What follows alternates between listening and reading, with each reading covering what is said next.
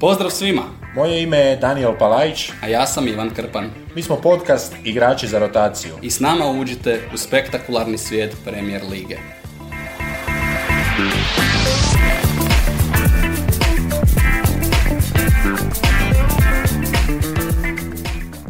Dobrodošli u pregled 11. kola. Novo kolo Premiershipa iza nas.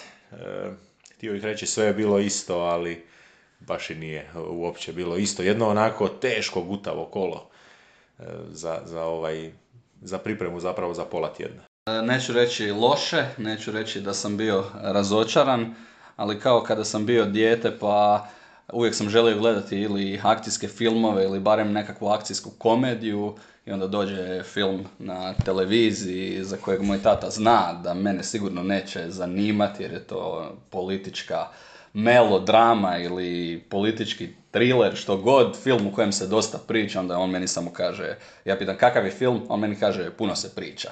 Puno se pričalo, eto. Da. U jednoj inače seriji koja je nabijena eksplozivima, zakulisnim igrama, e, intrigom, CGI. došli smo do, CGI-em došli smo do epizode u kojoj se puno pričalo. Da, e, pa evo zapravo savršeno si otvorio meni, ovaj dio ide bez, bez ikakve produkcije i pripreme, jer pokušat ću ja tebe malo iznenaditi i dobiti tvoje mišljenje o nečemu, zapravo ovo kolo savršeno za jednu temu senzacionalizma. Gledajući malo druge medije, pa gledajući čak malo druge podcaste, gledajući, ajde, ovako nekako e, stvaratelji sadržaja nisu nam, nisu nam glavna meta. nego- Kreatori.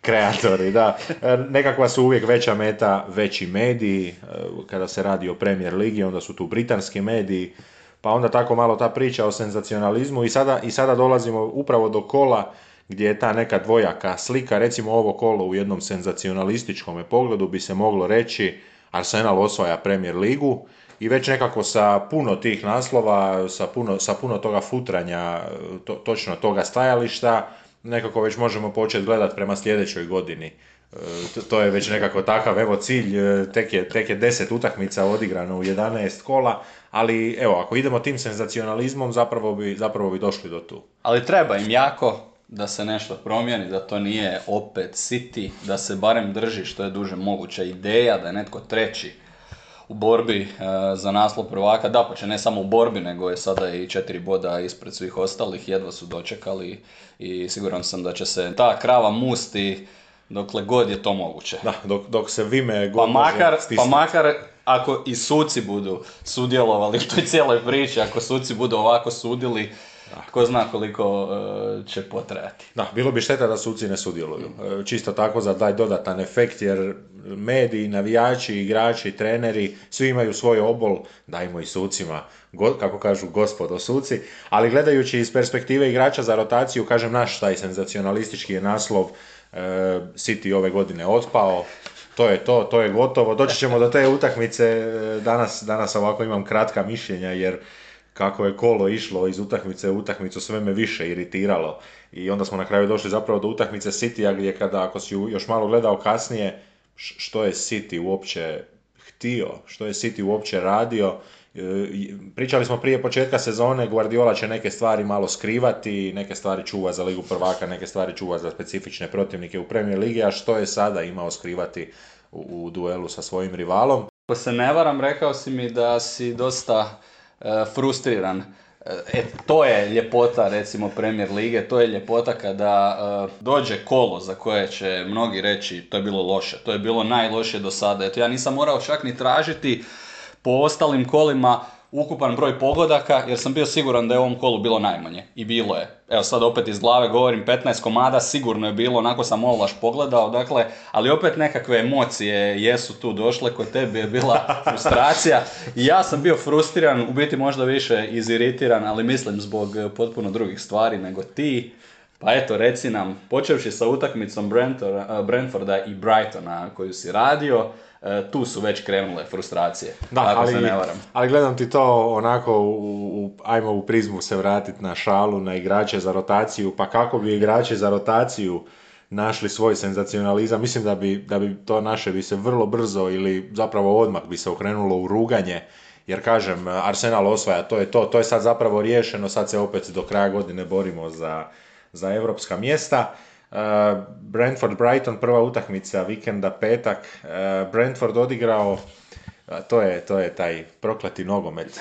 Teško je, znaš, nije mi se svidjela njihova predstava, puno mrljanja, puno, puno bacanja, puno ležanja, puno iščekivanja. Zapravo nekako i jedni i drugi su gledali kako preuzeti kontrolu nad utakmicom i primarnija je bila ta kontrola nego sami susret. Valjda je analitika i to rekla. Valjda su u algoritmu dobili i potrebnu minutažu kada vodiš 1-0 pa 2-0 koliko moraš krasti vremena. Rekao si da su krenuli sa praksom krađe vremena. Valjda one iste sekunde kada su dali gol već onoj proslavi, već u povratku na svoju polovicu će se počelo otezati. E, s druge strane, na ono pitanje gdje će biti vlasnik Brightona Tony Bloom, dobili smo brzo odgovor, našla ga je kamera, bio je sa gostujućim navijačima, stajao iza zastave, zambijske zastave sa Brightonovim galebom, 12 minuta uzastopno, netko je izračunao, e, se pjevalo Enoku Mvepu na Seven Nation Army melodiju i Tony Bloom i navijači Brightona, eto, i na takav način se sjetili igrača koji se e, nažalost umirovio. Opet taj petak za Brentford, sretni petak, mislim osma uzastopna utakmica na petak da ne gube, a Ivan Tony, prva zvijezda večeri, narugao se Tony na sebi svojstven način sa Brightonom. Definitivno i za one koji, koji vole tako pogledati, možda je tako ovo najbolja utakmica za pogledat u onom fast forward modu. Malo gledati jer... Na, za koje, na kojoj brzini? E, 8x, 8x, tako nekakav, ali, ali samo tako u tim trenucima dok je igra pasivna, dok je igra aktivna, evo sjajno zapravo si ti prepoznao i svi su to vidjeli, Tony, e, malo je reći dva gola zabio. E, doći ćemo, doći ćemo u, u sezoni Brentforda do neke točke, e, prva će biti prekretnica kada Tony neće moći zaigrati, pa onda druga prekretnica će biti kada će Tony igrati možda lošije ili će taj nekakav scouting se već njima prilagoditi, jer je, jer je dosta zapravo i impresivno koliko lopti ide preko njega. Ali to je igrač koji se vraća u svoj 16 koji se brani na kornerima, ne dok se lopta ispuca, nego dok se lopta ne očisti, dok mu centralni branić ne kaže sad možeš ići, sad više nemaš ulogu. Pa, a onda nekako još mu ta sreća i valjda njegova ta i pokretljivost i talent donesu da mu uvijek ta lopta dođe i onda se čini da on i čisti loptu iznosi i probija bok i otvara krilo i sve ostalo fantazije. Ali ono što ga odvaja, ono što ga zapravo čini difference makerom, taj njuk za gol, ta produktivnost. Čovjek od kada je igrač Brentforda. Mislim da je zabio 55 komada u 100 utakmica, 19 asistencija, to je iza Harrya Kanea, mislim. U tom periodu e, najproduktivniji igrač Engleske u jednom klubu i mislim da je ona kritična masa e, koja sigurno, kako smo rekli da se engleska reprezentacija također vodi iz medija, ta kritična masa mislim da će utabati put za Ivana Tonija kao zamjenu. Što je meni i logično kada pogledam napadače koja koje ima engleska u ovim trenucima, pa ne vidim boljeg čovjeka, broj dva iza neospornog e, startera Harrya Kanea. Thomas Frank je sam rekao, eto to će ti se svidjeti, da je to bila jedna prekrasna, ružna pobjeda. Ugly pobjeda e, i to je light motiv kola za mene. Dalje mi pričamo o, o, igri koja se zove nogomet, koji je upravo e, zato toliko zanimljiv, zapravo nepredvidljiv. E, svatko ga gleda, svatko ga razumije na, na svoj način, zato je toliko onih izlizanih uzrečica, floskula, mi im se rugamo, ali i mi ih volimo, e, one o upornim Njemcima, one da je lopta okrugla i dođu onda igraju dva analitička pionira i jedan od njih kao Katenačo u svom prajmu krade vrijeme. Eto, meni je to drago. Ali s druge strane, ne, ne samo to da je light motiv kola, nego ako bismo analizirali utakmice kroz tu masu naprednih statistika koje imamo na temelju onoga što smo vidjeli do sada, rekli bismo da, Brighton favorit, Brighton je moćni, Brighton u svemu gdje god zagrebeš radi više, ali toliko ekipa se u ovom kolu sa takvim stavom pojavilo, da bi ih protivnik zaključao, zatvorio. Dakle, igrala se i obrana, na to sam želio doći, da je u ovom kolu obrana bila dobra i treba pohvaliti, eto, počevši sa Brentfordovom obranom. Jedni od tih koji su nadmoćnijeg protivnika, favorita, ako hoćeš, zatvorili, nisu mu dali gotovo ništa. Da, e, na kraju susret završava 2-0, e, evo ako nas želiš provesti kroz e, događaje, ali zapravo sve onako vrlo sporo, vrlo lagano pristupljeno. Brighton nije dobio priliku da se otvori. E, Brentford je igrao nekako bliže svojoj igri na, na domaćem travnjaku. Dobio je Brighton priliku da se otvori, ali nije dobio Brighton priliku da završavaju sa onih pozicija s kojih oni to vole raditi. To im se sada ponovilo u dvije zastupne utakmice. Pitanje odakle će golovi doći. Ne samo sa kojeg mjesta na terenu, nego od kojih igrača. Nije tu samo Danny Welbeck e, problem. Ovi momci koji dođu na bauštelu pa rade sve, mješalica, lopata, tačke, donose alat, ali za fini rad, za Vaser Vagu, tu su 5-6 izbor. E, to ti je jedan Soli March koji ima najviše udaraca u Premier Ligi bez zabijenog pogotka 21 i najviše udaraca u okvir gola bez zabijenog pogotka 9. Brighton je e, propustio zabiti u zadnje dvije utakmice unatoč tome što su imali 35 udaraca ukupno. Ali to se treba reći događalo i pod Grahamom Potterom, oni su redovito underperformali svoj expected goals. I onda ti dođe ovakva ekipa koja je voljna zaprljati utakmicu. Ako hoćeš, e, isfrustrirati te, imati sreće, imaju tog Tonija koji zabije jednog petom, onda stavi još jedan 11 terac i doslovno kaže čovjek poslije toga, pitaju ga pa kako, zabio je sve. Sve je zabio penale koje je izvodio za Brentford 20 komada, 20 od 20, 25 od 26 u karijeri. Jednog je promašio samo u Ligu Vanu. U Premier Ligi 9 od 9. I pitaju ga kako, koji je, koja je tajna, kaže čovjek ja pijem koktelić u tom trenutku. Imam onaj suncobran, suncobran imam krišku naranče u njemu, ja sam na plaži, ja nisam uopće tamo. Našli su nekakvu fantastičnu, fantastičan kut, eh, jednu kameru koja je sa strane zapravo snimala Ivana Tonija i on eh, je toliko miran do one zadnje milisekunde, on toliko eh, gleda vratara, čeka vratara, jedan od tih koji su istrenirali, uspješno istrenirali tu praksu ovog novog načina izvođenja 11 gdje si ti uvijek u prednosti ako uspiješ se suzdržati ne žuriš i stvarno čekaš vratara, negdje ga kraj, krajičkom oka promatraš i onda mu to zabiješ, još jednom je uspio. Da, većina šansi, evo i sada ovaj e, set tih e, događaja na utakmici za Brighton, ali dolazili tako do 30, 25 metara najbliže, onako čisto, a sve nakon toga je zapravo nas nalijetalo na tu zonu, na taj, na taj buks igrača.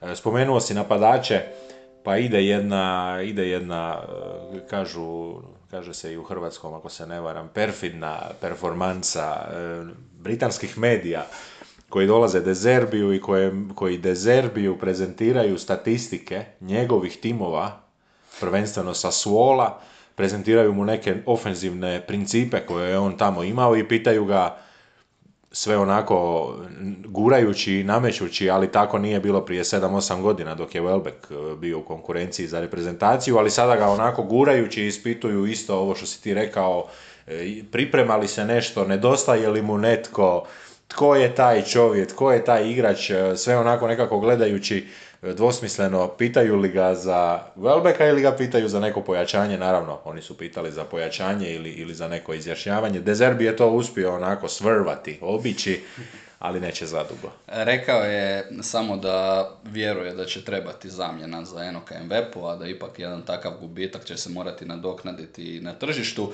Da se samo za trenutak vratim za Ivana Tonija, ne znam jesi li pročitao što je rekao Tomas Frank u njegovim 11 a poslije utakmice rekao je da, on ne promašuje u igri, ali promašio je na jednom treningu, to jest jedan, jedan vratar naš Alvaro Fernandez je branio na tome treningu, pet komada je navodno na istom treningu, čak je i mijenjao kopačke, vraćao sa Ivan Toni. Meni se to čini kao jedna od onih e, priča koje su, koje su tijekom vremena e, poprimile nekakav oblik koji uopće na početku nije bio. Čovjek je možda promašio taj dan dva komada i svi su bili toliko šokirani. Dva je promašio, nikada ne promašio, da smo, dva nije filmski, nije e, senzacionalistički, kada si međusobno prepričavaju. Znaš ono, kad imaš neku priču, znamo i ja i ti takve ljude, pa koji vole tu posoliti, dodati, e, lovci. A prvi, onda je... prvi kaže 2-3, prvi kaže 2-3 je fulao, pa sad kako 2-3, ma jednoga je tamo nešto, pa ovako i onda od 2-3 netko je prenio 4 i kad su novinari dobili su rekli pa 4 nije broj, 5 pet, zaokružili su na pet komada, eto, ni ja ni ti baš ne vjerujemo očigledno u tu priču. Uh, kratak pogled prema naprijed, ozlijedio se mi Toma, uh, ekipi Brightona, rekli smo da dolaze, znamo da dolaze teški izazovi, da, i kritične za njih utakmice jer su napokon došli u nekakav mirniji dio rasporeda. Mi tomu će biti teško zamijeniti, ali isto tako opet dolazimo do Brightona koji ga zapravo i nije koristio. Možda onoliko koliko se isto to sugeriralo da ga se više koristi, nije puno igrao niti u prvoj, ne znam je li uopće, evo možemo i taj podatak provjeriti ali svakako Vatra na, na desnoj strani je igrao protiv Brentforda kada je ušao, jedino tako, eto, svi zatvoreni, pa zatvoreni on, nije bilo one kombinatorike koja bi mu otvorila prostor na poku. Idemo dalje, idemo na sljedeći susret, prvi susret subotnjega dana, pa evo odmah ću te pitati, vidim i kod tebe u bilješkama sa A, e, Leicester, sa LS, e, Leicester, Leicester. Pa gledaj, ja volim zvati to Leicester jer mi je tako zanimljivo kao što volim izokretati neke riječi iz eh, hrvatskog jezika, jednostavno je smiješno u komunikaciji, naravno Leicester, ali interno uvijek Leicester. Puno sam čuo Leicestera, pogotovo ovoga vikenda na, na, na kanalu Arena Sport sam puno čuo Leicestera od, od naravno kolega. Eh, čuli smo i kroz prethodna kola, isto svakakve, svakakve zapravo vrste riječi, ali evo sad mi pada zapravo ideja zašto smo čuli, pa još jedan tako naš intermeco, e, Arena Sport radi sve utakmice Premier Lige. Ako se ne varam, nismo do sad propustili apsolutno ni jednu. Sve utakmice u izravnom prenosu, nema preklapanja, nema blackouta. Nema blackouta, nema blackouta. Do blackouta ćemo doći kad dođemo na nedjeljni program, sad ćemo na subotnjem pogledati susret između Lestera i Crystal Palasa. E, utakmica... Ako smijem ja otvoriti? Apsolutno. Nemoj se ljutiti. E, ja bih krenuo s transparentima. Skupina navijača je istaknula poruku da je vrijeme da uprava nešto poduzme, aludirajući na Rodgersa. E, pojavljuju se omanje skupine od početka ove sezone, dovoljno je da privuče pažnju, no ono što je tu zapravo indikativno, malo smo se dotakli prošloga tjedna, Rodgers, polarizirajuća figura. Dizali su navijači Celtica poruke i to pohvalno i onda manje pohvalno kada je otišao, imali su jedan nezaboravni da je zamijenio besmrtnost sa mediokritetstvom. Jer je otišao prije desetog potencijalnog naslova i onda ih je od svih ljudi za taj deseti naslov zajebao Stevie G. Ali u dodatku na taj transparent je stajalo da on nikada nije bio selt, nego da je oduvijek bio fraud. Da je oduvijek bio prevara. I opet te sada pitam, je li Brandon Rodgers oduvijek prevara? Teško pitanje.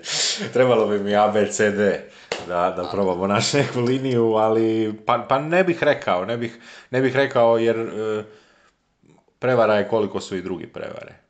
A, a tako gledajući ima puno većih prevara od njega. Mislim da si zapravo dao fantastičan odgovor, jer to je meni razina diskursa od tipa prije deset godina, kad se nije zavirivalo u svaki kutak interneta, kad se nisu argumenti donosili na temelju analitike, statistike, Imaš sad u ovom trenutku sigurno negdje na internetu upravo ovu raspravu pro i kontra tabore o Rodgersu i ovaj pro tabor vadi nekog trenera od prije 5-10 godina koji ima dobru reputaciju, ali njegov statistički učinak nije bolji od Rodgersovog i kažu, gle, kak sad svi govore za ovog čovjeka da je dobar, a Rodgers je e, prevara, to su ti oni e, zaključci, možda je prevara jer je bio prije klopa u Liverpoolu, a u Lesteru je naslijedio Ranierija i pogledaš učinak ovdje i ondje. Ali vidiš zapravo ga taj, u ovome trenutku ga taj pozitivan renome ga drži na klupi Leicestera. Gdje, gdje, gdje, mu se, gdje mu se priprema, svašta mu se. I realnost je nekako takva da danas Rodgers dobije otkaz, ne, ne bi se uzburkala voda previše. rekli bi većinom očekivano. Apsolutno. Da, e, od, od samoga susreta ovako za izvući iz utakmice 0-0, e, Crystal Palace puno pokušavao na, na, njihovo, na njihov način, e, na u njihovom stilu tranzicijski trkom, progresom, s loptom, bez lopte, svega ostaloga, ali na kraju utakmice tako vidio sam tvoga miljenika Vuta Feza, kojega sam zapravo ispratio cijelu utakmicu, E, mislim da je on jedan od onih igrača, a evo to recimo i ti sigurno znaš, e, kada pobjediš nekoga koga si trebao pobijediti, ako si igrao košarku nisi imao puno neriješenih, Dakle, kada, kada pobjediš nekoga koga si trebao pobijediti, pa onako sjedneš u slačionicu, prođu one dvije, tri minute, prvo idu dojmovi međusobno igrača, a jesmo ih, jesmo ga, kako si ga skrljao, kako si ovo, kako si ono, Onda stiže trener, onda trener prvo daje nekakvu kraću, pa još se tu malo buke nekakve stvori ako je pozitivan rezultat, pa daje onaj završni sud i to sve traje 4-5 minuta, svi su još u znoju, svi su još u adrenalinu. I onda onako kada sjedneš, malo se ohladiš i misliš si, a onako sa smješkom, nismo odradili nekakav briljantan posao, ali smo posao dobar odradili, pobijediti smo trebali, mi smo mislili, uspjeli smo, tako je Woodfest sjeo u slačionicu i rekao, pa bod, jebeno, jebeno. Malo sam istrčao naprijed, malo sam probao, probao sam opali dva puta u bloku s 40 metara, nisam uspio nikoga preći, ali dao sam svoj ovo, bio sam tu.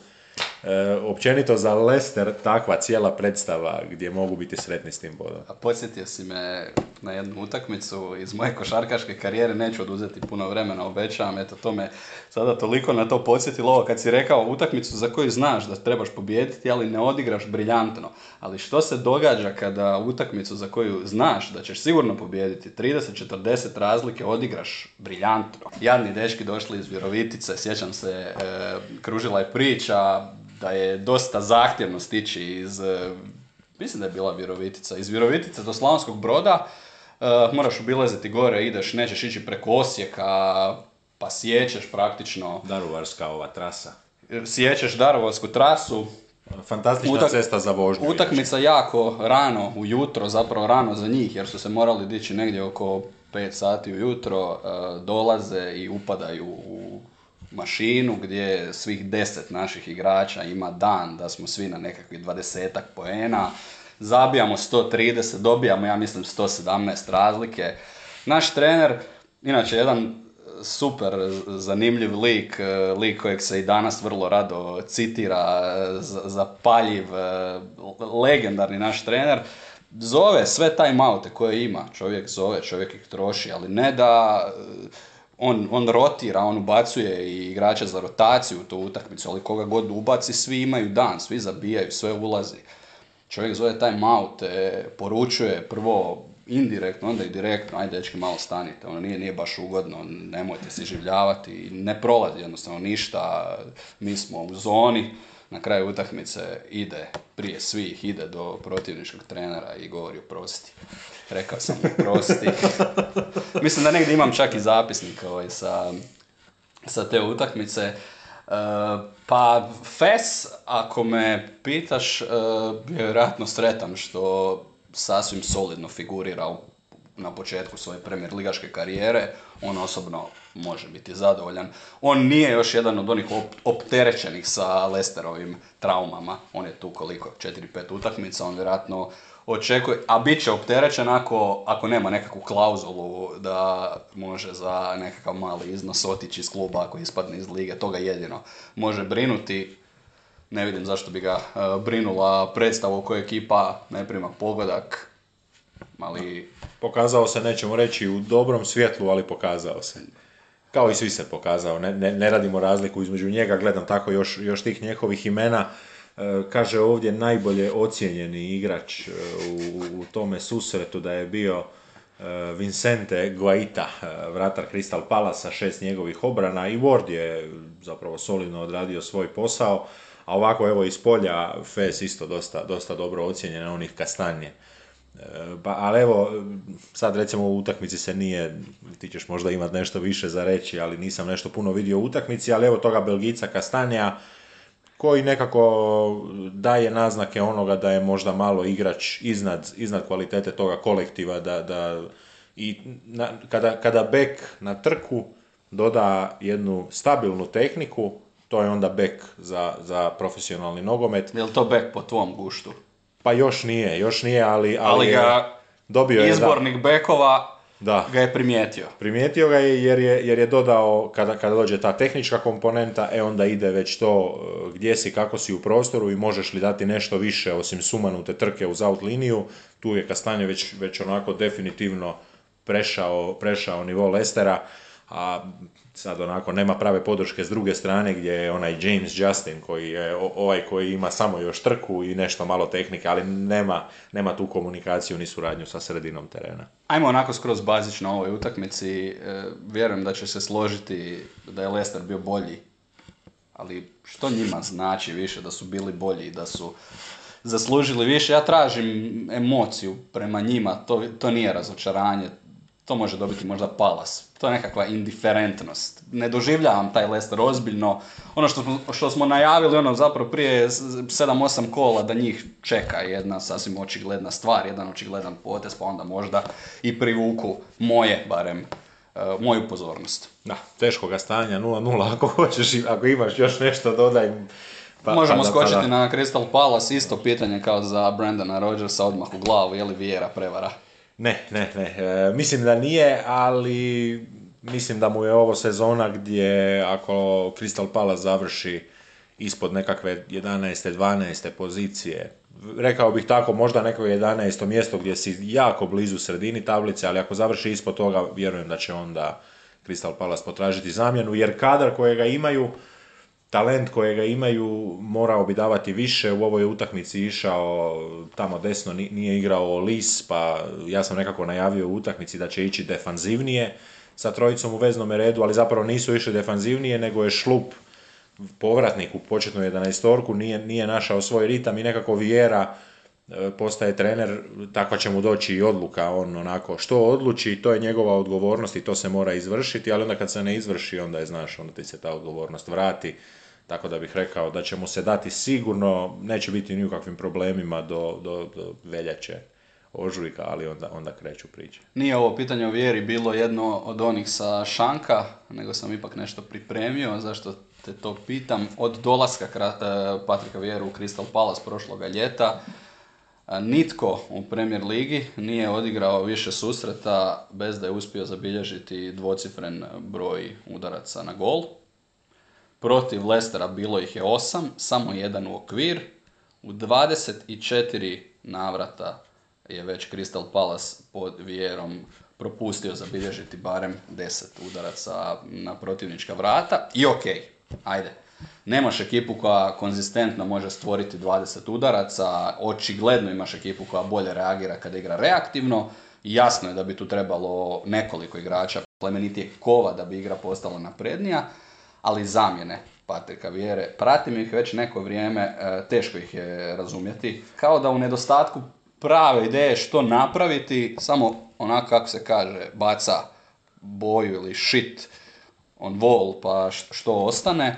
Jer on protiv Chelsea, eto, jedan primjer u onoj utakmici koju gubi e, na kraju preokretom, na 1-1 vadi Eduara, Ezea i Dukurea. On je tu najupitniji, e, jer čuvaš rezultat, vadiš Dukurea u 85. 6. I sad Leicester, zašto ne čekati priliku protiv Lestera ako treba i do 9. minute sudačke nadoknade, a, vadiš Wilfreda Zahu.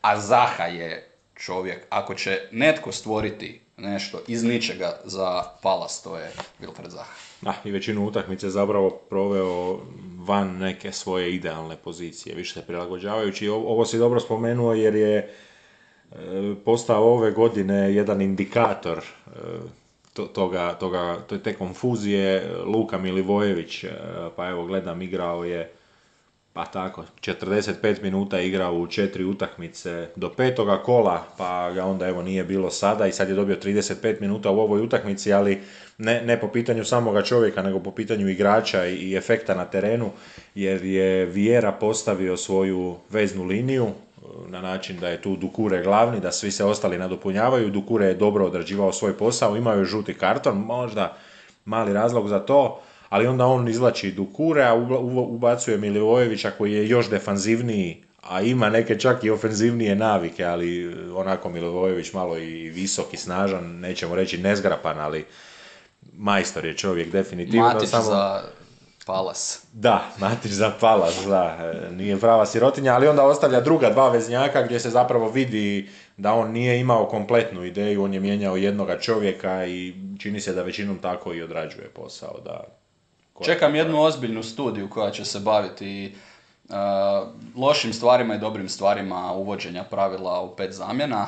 Ako pričamo sa strane sportske znanosti, o čuvanju igrača, njihovog zdravlja, vjerujem da čvrsti argumenti postoje da je to pametno i da je to dobro, ali bojim se da su neki treneri dosta zbunjeni. Dosta zbunjeni i da u nekim utakmicama se te zamjene, jer da, da si svakog trenera prije pitao želiš li ti to, mislim da bi većina rekla apsolutno, daj mi to, možda ovaj Gary O'Neill.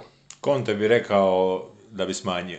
da bi smanjio, Gary O'Neill kaže može i dvije, njemu je sve dobro, ako je sedam, ako je dvije, ok, ali imam dojam da se rade, da dobar dio, dobar postotak tih zamjena, bubnuću, 30%, da se rade samo zato što, eto, imaš zamjenu i imaš dvije zamjene više pa ćeš i potrošiti. Tako je zaigrao, recimo, Jairo Ridevald, čovjek koji nije igrao od nove godine. E, to ne mogu nazvati ni eksperimentiranje, to je lutanje. Vjera puca u mraku i ne može naciljati.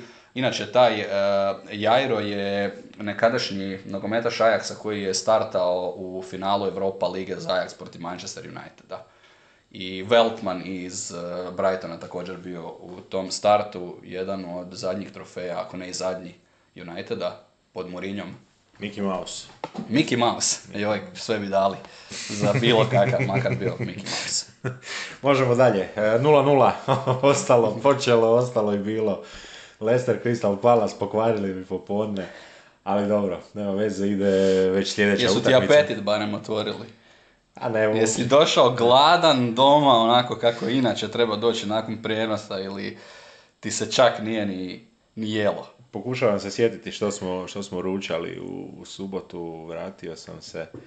Pitaću ženu pa ću ti reći, ne mogu se sada ovako sjetiti. Idemo na jedan od onih koji se ne sjećaju ni što su danas jeli.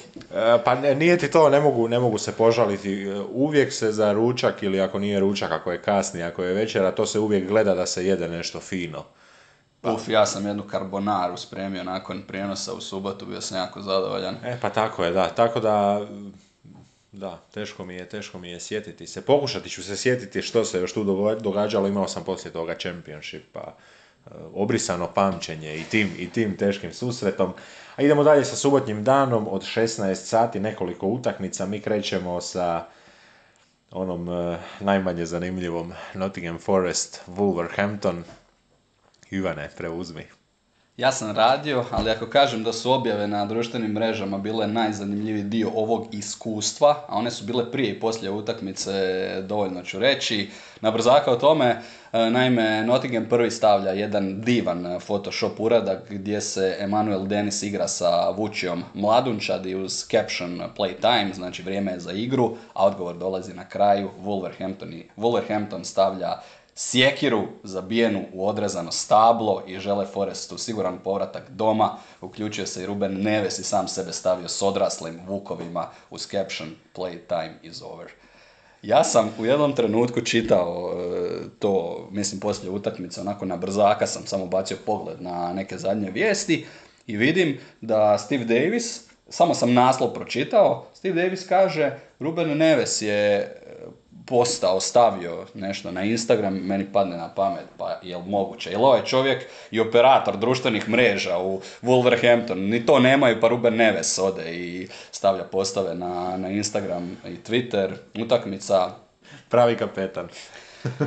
utakmica ti je bila kao e, dosadna epizoda, ali dosadna epizoda Cream Team 2, što je gotovo nemoguće jer taj trash je uvijek zabavan, ali zamisli da u jednoj epizodi recimo nema onog čelavog e, glavnog baje, a ostali glumački odrade koliko toliko ok ili je scenarij takav da u 11. sekundi ne znaš što će se dogoditi. Eto, to je bio ovaj e, susret između Wolvesa i Nottinghama. E, to je onaj uh, scheduling conflict, uh, gužva u rasporedu, gužva u kalendaru, kada nema čela ovoga, jel, zato kažemo, za onaj zanimljiviji dio ovoga. na kraju 1-0, pa gledamo ovako malo igrače i sve ostalo. Johnny puno aktivniji od Ait Nurija, bio si iz, iz, prvo, iz prvoga lica si sve ispratio Ait Nuri za kojega se najavilo da to je sada nekakav rast forme i to, njega smo spomenuli u najavi kola. Mislim da je četiri beka Davis ubacio u toj utakmici, da je onda pred kraj utakmice počeo ubacivati igrače s kojima je, mislim, više upoznat eh, Collins, eh, njegov nazovi pomoćnik, jer je on trener u 23 ekipe, ulazili su momci onako sa 50 premier ligaških minuta, Bueno, jedan od njih, jedan od tih bekova. Eh, pa igra, sama igra Wolverhamptona, pogotovo u prvom poluvremenu, dobra do zadnjih 20 metara. Dobra do zadnjih 20 metara, tako da su i Johnny i Ait Nuri u polju izgledali solidno. Imaš pressing, imaš i tog Podensa koji daje nekakav tač, magični tač ako hoćeš, koji je barem nepredvidljiv, okretan, brža rješenja, dođu, prebroje i onda treba ubaciti, treba napraviti onaj završni proizvod i tu, tu ti još fore stoji 10 metara od igrača. Uvijek nekako dođe do, ili u većini situacija dođe do Adame Traorea koji onda pet puta nabija 10 metara od bilo koga, ali nije bio jedini on je barem jednom pogodio čovjeka Kilmana koji je onda loptu nabio u vratnicu, no uglavnom je tako izgledalo prvo poluvrijeme. Wolverhampton sve pripremi do zadnjih 20 metara i onda kao da ljudi zaborave igrati nogomet. To su bili na trenutke tragikomični pokušaj tih e, bilo centar šuteva, bilo prizemnih lopti. Da, i pobjeda Wolvesa im je zapravo malo donijela. Oni se jesu izvukli sada malo iz te crvene zone, ali... Mali bome su je slavili kao da je, kao da je za ostanak u ligi. U nastavku utakmice dva 11 terca. Uh, jedan nakon igranja rukom, kojeg zabija Ruben Neves i nakon tog gola Wolverhampton je nadigran. Bilo je meni je dojam bio da je pitanje vremena samo kada će njihovo to nepostojeće samopouzdanje kramblati, kada će zajebati, što jesu, ali je Jose Sa obranio Brennanu Johnsonu 11 terac, Sa koji inače brani sa frakturom zgloba. Evo nisam uspio pronaći kojega. Je li ta ruka s kojom je obranio 11 terac, obranio mislim lijevom od igrača. I, lakat je zglob. Da. Od igrača moram izdvojiti Diego Kostu. Jednostavno moram. On je čak iz one loše, ali dobre epizode Krim Team 2 kad odeš na nekakvu treću ili četvrtu ligu pa imaš veterana, one veteranske igrače koji tamo i dalje igraju, jer ljudi vole taj stil života, vole taj nogomet, vole to uh, okrilje jedne slačionice, tamo su zapravo i dosta poštovani, dolaze, igraju, lideri su. Problem je što to Kosta radi u Premier ligi.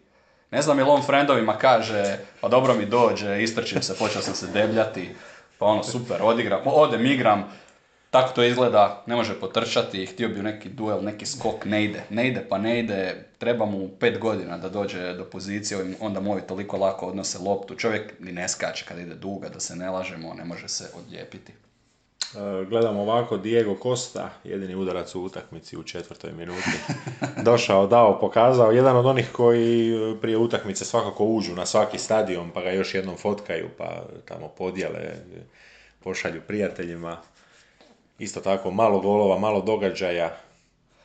Ostvarenje sna za navijača Steve'a Davisa. Eto, možemo za nekadašnjeg i današnjeg navijača i sada trenera koji je uskočio, zbog njega mi je drago, čovjek opet osmijeh od uka od uha. Prošli puta je rekao, eto, vodio sam Wolverhampton, to sanja svaki navijač, sad ih, sad ih je doveo do pobjede, ali pitanje, je li on sada trener? Je li taj čovjek sada trener? Nisu mu ništa javili, kaže, vodi i dalje koliko zna.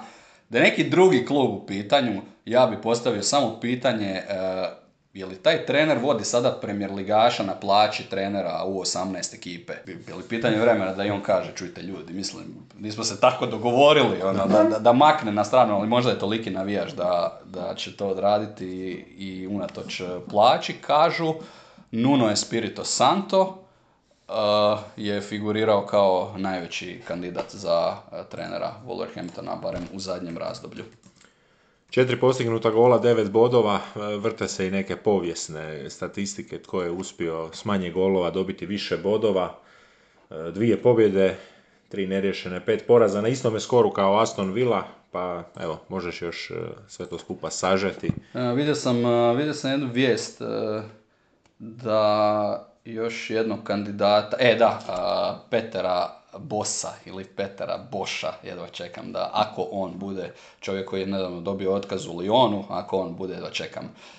E, Već vidim da će biti e, rasprava o tome kako se njegovo prezime izgovara like a boss, Peter Boss. Biće boss, biće boss. Biće boss. Uh, Nottingham Forest, problemi, ostali. Cooper kaže da traži stil igre, način igre, tako to izgleda, sve je sklepano, navrat, nanos. Ako je Cooper i imao svoj stil s kojim je ušao u sezonu, to je lanjski snijeg, jer je on pribjegao retrogradnom načinu igre, najgori ili drugi najgori u broju udaraca, golova, broju dodira u 16 tercu i konverziji šansi, još nije pronašao koji su to njegovi ofenzivci koji bi e, trebali donositi bodove, kreativnost, puno lutanja, puno zamjena, krene sa Emanuelom Denisom, čovjek izgleda dobro, pa njega vadi Gibbs White, Lingard, ništa apsolutno od njih, tako da je puno, puno posla pred Nottinghamom. Da, i jedni i drugi nastavljaju bitku za izvlačenje van. Mi idemo dalje sa Evo, biraju od subotnjega dana, ne može se ni izabrati koji je dosadniji susret, ali Ima idemo, jedan idemo, koji je bio, ako želiš njega zadnjeg ili ako zadnjega, želiš njega zadnjega, sada. apsolutno. E, idemo na Fulham Bournemouth e, utakmicu koja se odigrala 2-2 i utakmicu gdje nekako taj e, finalni dojam ostaje da Fulham nastavlja pa pomalo rasipati bodove, ali ne rasipati bodove, nego dosta lako primaju golove. Možda će nekome zvučati suludo, ali najzanimljivija utakmica kola. I to zbog kvalitetnog sadržaja. Ne kao da gledaš e, smiješni kućni video. Pa se diviš akrobacijama, to jest ne diviš se akrobacijama, nego smotanosti i slučajnostima. Ovo je bilo obratno. Citirat ću naše kolegu Domoga Pancirova koji iz kabine na poluvremenu, on je radio, izašao impresioniran. U žaru toga dojma je ponovio par puta top utakmica, top utakmica, ne mogu ja to reći kako je on to iskreno tada U- u polu- vruć u dojmu. U polutrku je izašao iz, iz kabine, e, onako, tražeći tko je, tko je još tu od, od, od ljubitelja da, da to podijeli. Nemamo, nažalost, soundbite, jer to bi bez njegovog filtera bilo sjajno ubaciti ovdje. Točno znaš onaj osjećaj dok si vruć iz kabine, nakon te pune koncentracije. To su najljepši trenuci našega posla kad te sport počasti sa takvih 45 minuta.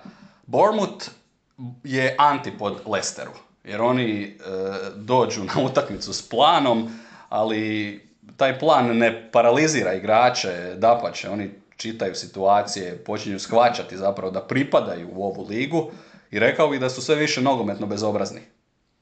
Točno takva akcija je bila za 1-0. Škola nogometa, ali nekakva škola gdje te uče kritičnom promišljanju, a ne teleće školstvo, bubanje na pamet, škola kretanja, tajminga, egzekucije, ma i slavlje, Solanke ispaljujem u strijelu, to nisam dugo vidio. E, Trener te može pripremiti, to jest trener može sve pripremiti za tako nešto, atmosferu, pozicije, mane protivnika, upozorite kako oni ispadaju, ali onda su ti frajeri koji odrađuju fantastično kretanje. Solankija i Billinga, razmjena dodavanja, sve fenomenalno, rano vodstvo uh, Bournemoutha. Da, gledajući malo ovako njihov sastav, čini se da je Bournemouth napokon našao tu, tu svoju bazu. E, Mefam Senesi ostaju sada u paru na, na stoperu. E, stoperski parovi su nešto što smo u prvim kolima pratili jer se puno rotiralo, ali sve više i više ljudi imaju e, neka sigurna rješenja, pa jedno tamo smo spomenuli kod Lica da zapravo onoga Llorente, a više nema, nema u tim planovima da se traže dva centralna braniča, ali naravno njihova ova najjača točka, najjača figura je ova, ova središnjica u špici, a to je Danac Billing iza, iza Dominika Solankea. Fulham se dva put vraća u susret, Mitrović vidno na manje od 100%, pogotovo u duelu kada su napucavali na njega, ali isto tako igrači Bournemoutha se nisu libili svako malo ga kvrcnuti po nogama, po zglobu. Kladim se da neće trenirati do sljedeće utakmice, samo regeneracije, neće ni potrčati čovjek. Najveći problemi koji su snašli Fulham nisu samo sa napadačkim dijelom momčadi gdje fali nekoliko igrača, nego sa propusnošću obrane. Ovaj puta nije, nije pomogla ni zamjena na stoperskoj poziciji jer Adebayo nije startao, nego Diop koji je zabio. Osma utakmica za redom da primaju. E, mi smo u najavi kola napisali nenogometni duel, e, pa je ispalo sve, samo, samo ne to, a nije bila niti bundevnjača za koju smo još ostali dužni recept. Zapisao sam si nekoliko imena, Solanke koji se adaptirao na život u Premier Ligi, on je nekakav uh, Bournemouthov Velbek koji i zabija, odigrava, proigrava pritišće. Chelseaevo dijete bio je u Liverpoolu, a s druge strane kod Fulema Tom Kearney, E, on je imao jedan zanimljiv životni i karijerni put. Rođen u Nottinghamu, izbačen iz lica ili otpisan iz lica sa 16 godina kao premalen, postao kapetan Fulema. Joker. On čak nije ni igrač za rotaciju, on je klasični Joker. Da imamo podcast Joker i njegova glava bi bila avatar e, podcasta jer je ušao kao zamjena u svih deset utakmica sezone, ali isto tako svaki puta donese tu jednu dimenziju više koju ima u odnosu, ili drugčiju dimenziju koju ima u odnosu na Rida i Palinju. O tome svjedoči i podatak da je Harrison Reed imao 12 točnih dodavanja u prvom poluvremenu, zamjena se dogodila točno na poluvremenu, a Kearney imao 44 dodavanja u nastavku točna, isto koliko je Palinja imao u čitavoj utakmici. William također e, po ulasku impresionirao, Imali smo i nekoliko upitnih situacija u 11 metara, u dvije bio Tim Ream, u jednom Mefam i ona Mitrovićeva na Vlakuša. Panci je rekao da je to vrlo glup potez e, Jeffersona Lerme, ja bih to i potpisao jer ga Mitrović ga navlači, on nasjeda na to povlačenje. A fantastično je i Gary O'Neill opisao tu situaciju jer je imao zanimljiv argument. Naime, njih dvojica se grle jednom drugoga i onda Mitrović pada na leđa. I kaže Gary O'Neill, pa kako čovjek pada, objasnite mi to iz kuta fizike. Ako Lerma obje ručke drži Mitrovića, a Mitrović pada unatrag, to jedino može značiti da je Mitrović privukao čovjeka koji pada na njega. Nema se tu šta za dodati, mislim da je u pravu uh, Gary O'Neill. Marko Silva zatražio konzistentnost. Uh, kaže, ako je bio penal u prošlom kolu za West Ham, vidno iziritiran ponovno Marko Silva koji očito ne može preboliti taj uh. Kaže, ako je tada penal, penal je i sada, penal mora biti i svaki sljedeći puta. I Gary O'Neill je ono svoje klasično boys unaprijedio u lads. Šesta utakmica za redom bez poraza. Da, sljedeća je Chaps, pa je onda Geezers, e, tako dalje ćemo kroz sva opisna imena za muško britansko društvo. E, ostali na 10. i 11. poziciji, ni, ništa nije promijenjeno za njih e, i nadamo se ovako već u, u, sada u polovici tjedna da ćemo vidjeti nove zanimljivosti. A idemo i na susret koji je bio nekako najglasniji, najglasovitiji, ako, ako već nije sami volumen e, prava jedinica, to je susret između Tottenhema i Evertona. Susret gdje se možda očekivalo da će Everton e, uspjeti isprovocirati nekakvu igru od Tottenhema, uspjeti isprovocirati pa barem nekakva mala otvaranja i slično utakmica koje sam, koje sam ja nešto malo i gledao, ali evo mogu ti reći da, da ne sviđa mi se Tottenham, ne mogu, ne mogu ih gledati sa onakvom strašću, sa onakvim žarom s kojim možeš gledati pa barem 16-17 ekipa u toj ligi, jer jednostavno idu kiruški. Kiruški idu e, pokušavajući izmaknuti svu emociju, e, ne može im se puno zamjeriti, strašno su efikasni u napadu, ali evo kako si ti to vidio.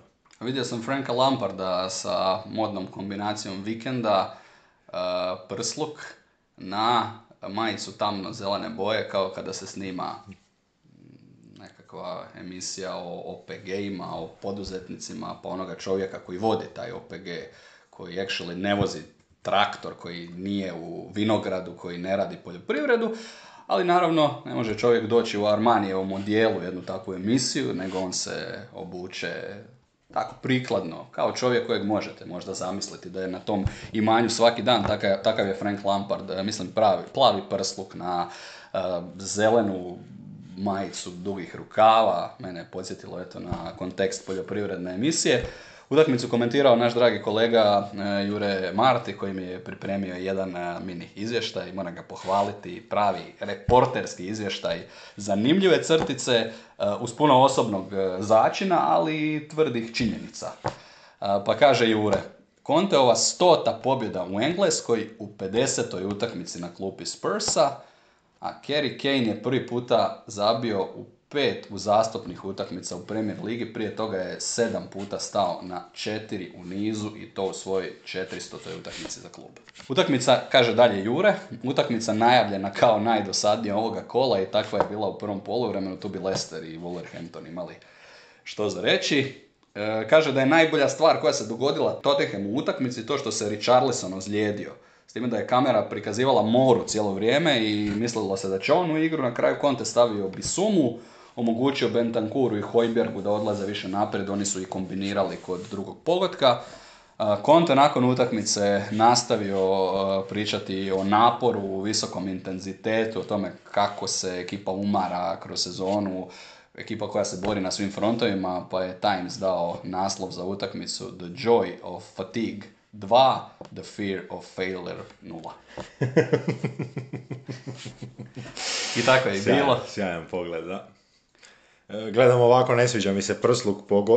ajde, ajde prsluci, radni prsluci koji onako, e, kada, kada tu na prsima držiš alat pa taj prsluk visi, ima neku masu, ali prsluk sa kragnom i ovako visokom kragnom, to je ali ništa, ništa neobično za Engleze. Od samih detalja iz susreta zanimljivih koje sam si ja zapisao, Everton na startu možemo čak reći stao bunker Spursi prvih 10-15 minuta, mislim imali 90% posjeda lopte i stalno im pokušavali prodati jedan te isti mehanizam po toj strani na kojoj je bio Seamus Coleman. Stalno isto, tri čovjeka dođu tamo, napravio jedan overlap, nije bitno koja tri čovjeka, ali uvijek je bila ista fora, uglavnom je e, Son bio taj koji bi otišao lijevo, e, odigrao bi to sa Perišićem, a igrač koji bi se, još jedan u tom trokutu koji bi tu dolazio, to je znao biti ili Kane ili Ben Davis, on bi utrčavao direktno u kazneni prostor i onda su stvarali takve situacije da su ili Perišić ili Kane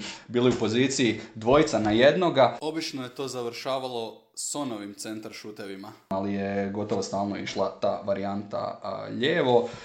Perišić se u dosta navrata našao i kao drugi, treći napadač. ali u prvom poluvremenu treba izdvojiti da je Everton propustio dvije prave prilike, pre, dvije velike prilike. imao ju je Gray koji je pobjegao, imao je i Onana koji je također praktično sam izbio na Llorisa. Nisu zabili, i onda u nastavku, ovaj puta mogu reći doslovno, nisu postojali expected goals Evertona u nastavku 0,00.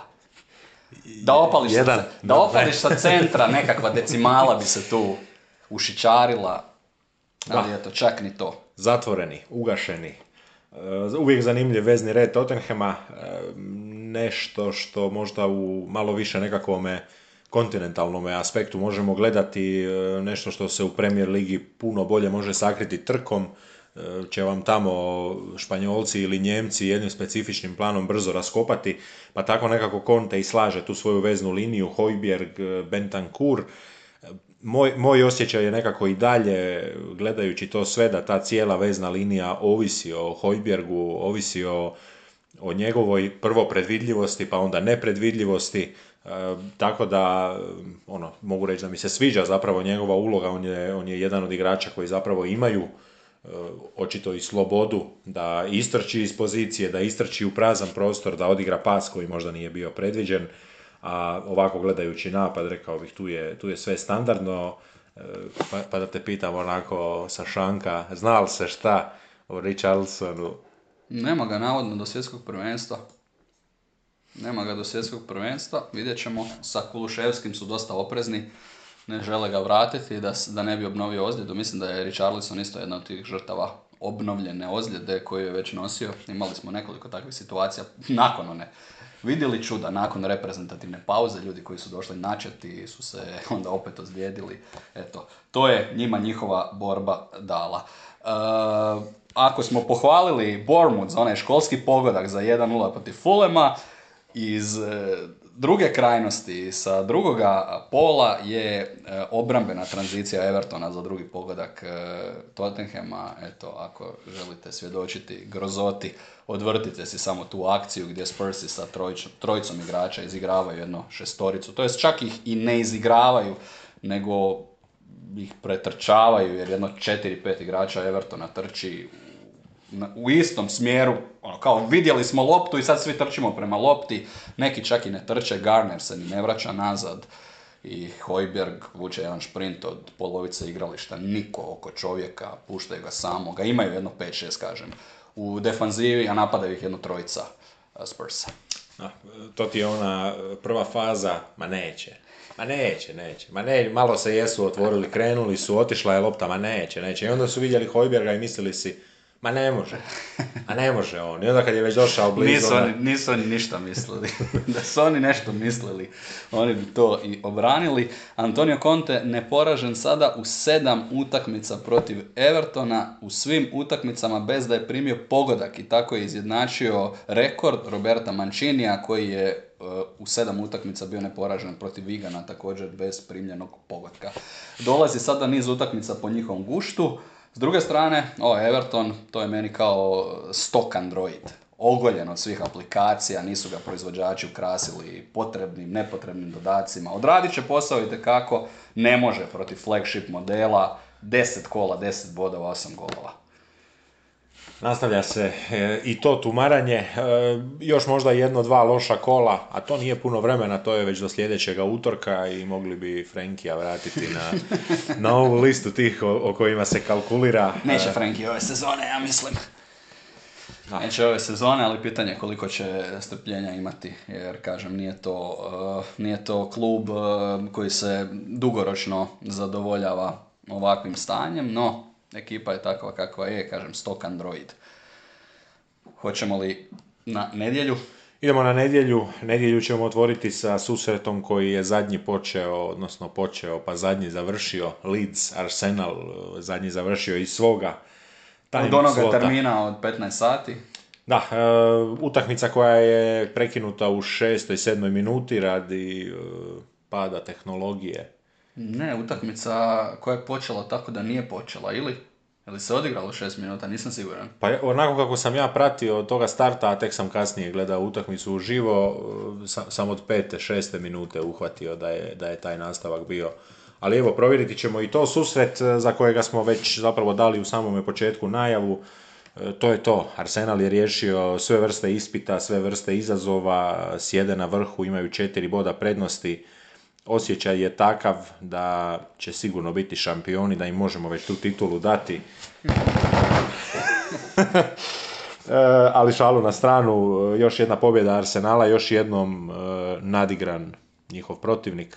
Ne, ovaj puta ne. Kvar na, da ne ostanemo i to dužni, kvar na električnim instalacijama je značio da se neće moći primjenjivati tehnologija, VAR, Hokaj. Dobro da im nije palo na pamet da igraju dok to ne nadođe. Zamišljam tamo ove genijalce, ne ove iz lica, nego ove od službenih osoba kako pale, gase, tresu dok ne proradi na tribinama je li bilo, kako smo najavili, fantastično. Vidio sam jednu snimku, oni najvatreniji jedni do drugih, na 15 metara, onako na kutu. Dvije tribine koje se spajaju u jednom kutu Arsenalovih navijača, Daniele, kao mrava. A ovi momci iz lica samo tvrde provokacije, bilo je čak ako mrziš Leeds United, have a go, probajte nešto. E, briljantno, ali kada promašiš jedan esterac, pa ovi polude, e, to kad moraš gledati i slušati s 15 metara udaljenosti, to je da bi u zemlju propao. Sastavi bez jednog iznenađenja. Vratio se Sinistera i, kažem, Arsenal nadigran prvi puta ove sezone. Da, e, osim Sinistere u tom prednjem e, dijelu, Harrison i Aronson, e, tu smo spominjali. Rodrigo. Rodrigo ispred njih i je, je li to onda zbilja njihova najbolja opcija, Nije- najbolja kombinacija? Nije pokazalo se u ovoj utakmici da nije, jer je Benford pokazao da je daleko luksuzniji, potentniji, raznovrsniji, polivalentni igrač nego što je to Rodrigo. E, Saka je donio pobjedu, e, kakav finiš. Mm, Sake na toj strani gdje je Saka, a tamo je obično i Odegaard, ne smijete griješiti. Ako bek samo okrene glavu, ako izgubi saku, ako onako malenog ga propusti vidjeti da bi ga locirao, nije savršeno svjestan gdje se nalazi, gdje je lopta i gdje je ovaj, ako mu ne skrati teren, to je game over, a onda je little chili. Ma ne zapaprio, nego napapričio. Saka papričica i, i, i onako kada ti, kada ti uleti iz, iz nekoga netipičnog kuta u 16 terac, većinom su sada branići počeli onako skupljati ruke i noge, izdoljivati svoju figuru, ne bi ga s- izbjegli i slučajno nekako zakvačiti jer Saka ide i blizu tijela i čeka taj kontakt. E, Evo, e, jedno kolo on, jedno kolo Martinelli, ne može se reći. Četiri gola u zadnja tri kola Sake, proradio je kao golgeter. Ako nije on bio igrač utakmice, bio je to Ramsdale koji je u jednom navratu čak i vlastite mošnje iskoristio da obrani udarac. Lic ih je stisnuo, dolazio na njih super direktno, ne samo Sinistera, nego taj Bamford koji ulaskom daje dodatnu kvalitetu. sviđa mi se Bamford, ako ništa zbog one lude 70. frizure. Može bez perike, onaj podrum gdje se šalje u krug gdje se dimi. fali mu ritma, fali mu golova, vidi se da je u nekim reakcijama možda spor za djelić sekunde, ali kada mu uđe prvi gol, mislim da bi Lic time mogao eruptirati. Kad smo iz sistema izbacili ono nogometno, ajmo na ono što je mene najviše izjelo u ovom kolu, što je mene najviše isfrustriralo, to su suci, a utakmica e, Leeds Arsenal je obilovala sudačkim lakrdijama, neobjašnjivim situacijama. Prva je bila uh, mekano, mekano poništen pogodak uh, Benforda, sudac Chris uh, na varu je bio Paul Tierney, ajde, to još mogu razumjeti, nekakvog odgurivanja je bilo, ali onda uh, dolazimo do onoga što svakoga iole razumnoga nisam najstoloženiji, znaš da se i ljutim, bože moj, ono što me raspizdilo, uh, 11 za lic, Čist kao suza, ali pazi, oni nisu uhvatili zaleđe od metra u toj akciji prije 11 terca. Znamo da su kronično nesposobni, ali ovo ide do granice da to moram nazvati korupcijom. Eto slučajno u utakmici u kojoj je licu poništen gol, dobro im je rekao Conte, ukinite taj var, to ne pomaže. Mi kažemo za potrebe našeg podcasta, dajte samo ljudi što više cirkusa, ali objasnjamo. Kad gledaš tu akciju, više njih je tamo, Imaju sreće na kraju da Benford promaši 11 terac pa nitko o tome ne priča. Ali ti trebaš zaustaviti samo dva puta snimku, jesu li svi, je li netko možda u zaleđu i pogledati je li se radilo. Igranje rukom je bilo toliko blatantno da to i nije trebalo istraživati. I eto, nisu primijetili zaleđe od više od metra. I onda treća situacija, ponovno Gabriel i Benford. Uh, Benford očigledno ulazi u stoper Arsenala, ramenom gura ga, ništa strašno. Ovaj mu za to vraća udarcem nogom spoda. Dosuđen je 11 opravdano poništen, ali poništen i crveni karton. Iz crvenog u žuti. Pa to je kao iz vrtića, a on je mene prvi, pa se sad ovo ne broji. Mislim, čekaj, šta to sad znači? Ako te neko gurne, ti ga smiješ opaliti iz osvete nogom sa poda i nećeš biti isključen. Ne znam, evo, čak je jedan, inače, mirni, staloženi momak, sabrani uvijek e, džaka došao i rekao ovome Gabrielu da, da se sredi, da šta, šta radi.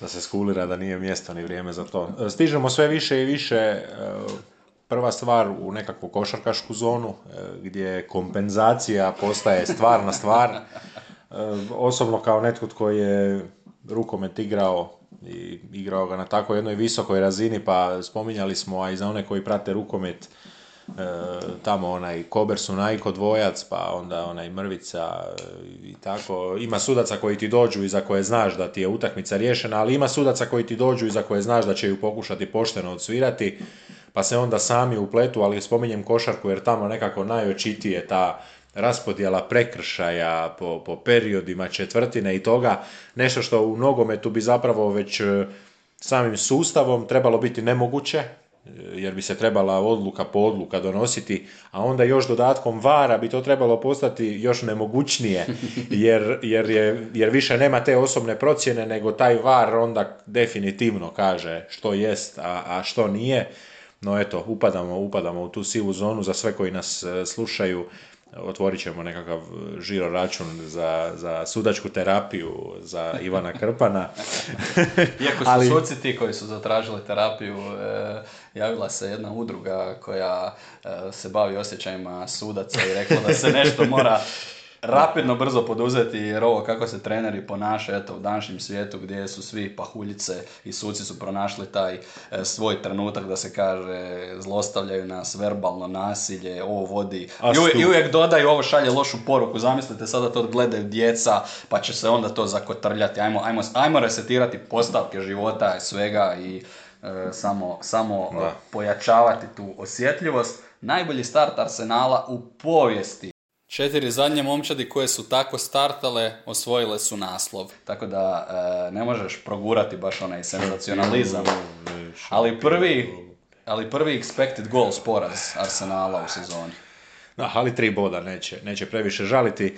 E, možda se na kraju epizode vratimo do one teme s početka, jer, jer to nekako postaje sve više i više izraženo. Kažem, taj senzacionalizam, ali evo u ovome smislu jedno kolo i mi smo ga tako najavili, kažu možda dosadnije ili dosadnija epizoda, ali kolo gdje se o tim odlukama ne priča, doći ćemo i do utakmice Evertona i Manchestera, ne priča se ako nije dovoljno lukrativno, ako nije dovoljno klikova povuklo, e, recimo te situacije. Newcastle i United e, Tako je, da, ali onda i ove situacije za Leeds, gdje zapravo nekako se više o njima ne priča, a sjećamo se prije kola dva, kako se pričalo o situacijama koje su išle kontra Liverpoola, kako se pričalo o situacijama iz utakmice Arsenal, Manchester United, e, puno je tu selektivnog odabira i to je jedna E, to ću reći tako, najdirektnije prljava stvar u nogometu koja će izgleda još dosta dugo ostati prljava i neće se rješavati ovaj problem vara upravo iz toga razloga što se on ne spominje i ne izlaže i ne kritizira uvijek kada bi trebao, nego kada se to čini prikladno. Lic na 15. mjestu sa devet osvojenih bodova. Sretno njima dalje, mi idemo isto tako dalje, idemo u Birmingham. E, idemo na susret koji je dalje nastavio ovaj nedjeljni dan. Idemo na susret gdje smo zapravo mi dosta toga najavljivali. Ja sam se dosta toga nadao od Chelsea, a Ivan će nam iz prve ruke reći je li Chelsea bio zbilja tako dobar ili iz tjedna u tjedan su ipak malo krahnuli. Chelsea uopće nije bio dobar. Ovo je vjerojatno najlošija predstava od kad je e, došao Potter i koliko god zvučalo i to suludo, Aston Villa je nadigrala Chelsea, pogotovo u prvom poluvremenu, a junak Chelsea bio je Kepa. Kepa je branio čuda, Kepa je obranio nekoliko zicera. Chelsea poveo odmah u šestoj minuti, tu je na dijelu ono što smo najavili, ono bušenje je krenulo. Tyrone Minks, jedan koji se javno zakačio sa Stevenom Gerrardom, vraća jednu loptu glavom kao slučajno, eto. Znamo koji su barem, Emiliano Martinez i Tyrone Minks, a rekao si ne treba ti puno, dvojica, trojica da izbuše, dovoljno je Minks.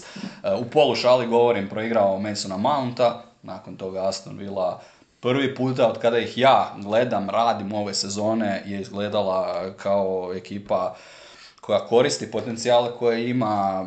Ramsey, veznjak koji je pokretna jedinica, možda nije onaj klasični box to box, ali pokretljiv igrač, igrač koji dosta kreira i svojim kretnjama i proigravanjima je izgledao odlično. Varijanta sa Watkinsom na, na strani koji je otvarao prostor Inksu također bila korektna. Douglas Lewis vukao konce igre u prvom polovremenu dominantna Aston Villa i velika šteta za njih da nisu zabili, ali onda im je sve nade ugasio uh, pogodkom i slobodnog udarca uh, Mason Mount Mnogi će reći da je to bio veliki kiks eh, Emiliana Martinesa, dalo bi se pričati, ako ste iskusan vratar, znate da igrači izvode na više načina, vjerojatno se i na vlastitim treninzima suočite sa udarcima takvoga tipa, ono kada, kada se pusti lopta preko noge i negdje na pola puta kada ona skrene, kada promijeni smjer za 2-3 metra realno od onoga gdje, gdje ju vratar očekuje, ali Martinez ide, radi onaj pokret u desno, ide ne čitati, nego čita gdje ta lopta ide, očekuje da će ona tamo doći i kada ona mijenja smjer nema, nema on više šanse premda dolazi. Ne baš po sredini, ali definitivno ne u kut toga trenutka začepio to Chelsea do kraja. Da, susret kojega možda ovako u retrospektivi možemo gledati kroz sve te izjave e, koje su se dogodile, e, pa kako ti je djelovao e, taj efekt na terenu izjave Stevena Gerarda, jedne, jedne e, prvi puta samoubilačke izjave bih rekao za njega, gdje on prvi puta baca nekome drugome lopticu, a znajući da je ta njegova loptica zapaljena i doljeva se onaj, onaj plin za upaljač cijelo vrijeme. Ta, možda iz daleka onako, ali i dalje dosta, neće se nitko naljutiti, ali, ali ljigavo. Prije utakmice ne vjerujem u to da, da trener treba reći da jedna momčad će doći, da bi jedna momčad trebala doći, protivnička momčad u ovom slučaju obrisati pod s vama. Tu leži zapravo ono što Gerard uh, osjeća, ono što stvarno osjeća da on nije krivac za tu situaciju, pa eto što bi ja sad tu trebao nešto napraviti protiv Chelsea koji treba obrisati pod s nama. A na kraju utakmice kažem, uh, nije mi se to uopće svidjela kako on kaže, ok, ja cijelo vrijeme pokušavam taj pritisak uzeti na sebe, ali onda doda, ako je to pomoglo igračima da odigraju onako kako su odigrali u prvi 45 minuta, nastavit ću to raditi. Da, to je pomoglo, ti si uzeo pritisak na sebe i to je zasluga zašto su odradili dobar posao u prvi 45 minuta. Uh, jedno opet pitanje s kojim smo se bavili i ranije, zašto treneri čekaju do poluvremena? Eto, to bih stvarno volio saznati od nekoga ko se možda bolje razumije u dinamiku funkcioniranja jedne nogometne momčadi, zašto adaptacije na igru dolaze tek na poluvremenu. Chelsea je imao dosta sreće da ništa nije ušlo Aston Villa i onda kada je vidio uh, Graham Potter da varijanta sa Sterlingom na desnom Wimbeku sa Kukureljom na lijevom stoperu nije dobra na poluvremenu je napravio, odmah na poluvremenu, na 0-0 napravio dvije zamjene, ušli su Kulibali i Aspili Kueta, Chelsea odmah zaigra bolje. Ako se ne varam, to je povezano s onom analogijom uh, Phila Jacksona koji kaže play through ili igraj kroz teške trenutke, igraj uh, bez timeouta, uh, naravno gledajući još jednom košarku. malo smo tako u žurbi, pa da, da to sve skupa dovršimo. Sretni su oni koji imaju Mounta u fantaziju. Neću reći napokon, jer tako onda će ispast da nisam njegov fan, ali nisam njegov fan. E, neki će reći napokon prodisao. pravi bodovi. Prodisao je, prodisao je pod Graham Potterom, drugi čovjek. Drugi čovjek od dolaska Pottera, vadit će se sad i oni podaci, toliko i toliko utakmica Chelsea nije dobio tad i tad, toliko utakmica nisu nanizali bez primljenog pogotka, ali to je stvarno tako, Chelsea ne prima i Chelsea pobjeđuje. Ovo je jedno od najuspješnijih razdoblja u jednoj mini sekvenciji u zadnjih sigurno dvije, tri godine Chelsea. Četvrto mjesto i dosta blizu zapravo i Tottenhamu i Cityu. Ha, eto vidit ćemo, nećemo ići opet, kažem, Arsenal je već osvojio, pa Chelsea vjerojatno cilja e, samo uzeti mjesto u Ligi prvaka. Gostujuća pobjeda od 2-0, e, pa idemo dalje, imamo još dva susreta od istoga termina od 15 sati, pa evo dajem ti na izbor Ajmo Southampton, West Ham United, Hasan Hittel visi s litice, drži se s jednom rukom, uspije negdje malo zaglaviti nogu za ravnotežu, možda mu nekto odbaci onaj penjački pijuk, ali dalje čovjek visi s litice, u ovoj metafori taj pijuk je pružio sudac Peter Banks koji blokira, zagrađuje Gerarda Bowena za vodeći pogodak e, Southamptona, bit će to moj izbor i za krumpir kola, jer je lopta onda kasnije još i pogodila igrača Veskema i promijenila smjer. Ralf je u sastav vratio Elin, Elija i Maitlanda Nilesa, a moj se bio bez Zuma i Dawsona pa je prešao na sustav sa tri nazad. Niti jednima, niti drugima veliki plus, ali veliki minus ostaje za Southampton koji ostaje zakopan dolje pod, pod svim tim momčadima. E, fantastično ovako kada se samo tablica pogleda, ta situacija donjega dijela tablice, e, puno onih e, pravih engleskih momčadi, ajmo tako reći, tvrdih, ne toliko spektakularnih, ali im je zapravo svima dosta, dosta slična ta karakteristika da se nalaze blizu crvene zone. Kod West Ham Uniteda već standardno skamaka, tu više nema srama, tu se tuče sa 30 metara iz poluvoleja, rastrošan je, ali vidi se da vjeruje taj udarac i vjerojatno da mu govore pokušavaj, ali on kada jednoga dana izađe na scenu, mislim da to neće biti ove sezone, vidim ga kao late bloomera, imat onu jednu sezonu kada e, eksplodira, uz njega paketa, onako kako si ti opisao West Ham, sa dvije stvari. Prvo, njih dvojica, kao uh, ljudi na papirima, samo njih dvojica na papirima Hasan Hitla, ali isto tako osjetili su jako brzo što mogu u onom svom pokušavanju, hoćemo ovako, hoćemo onako i osjetili su da je dovoljno to dostaviti paketi iz Kamaki, 25 udaraca. Zapravo Eskem puno više razočaran ovim, ovim rezultatom mora biti. 25 udaraca, 14 korner, kornera, puno brzih odigravanja, nedosuđen, vjerojatno uh, jedan 11-terac, Souček blatantno svučen u 11 metara, dobro da netko to nije pustio Marku Silvi.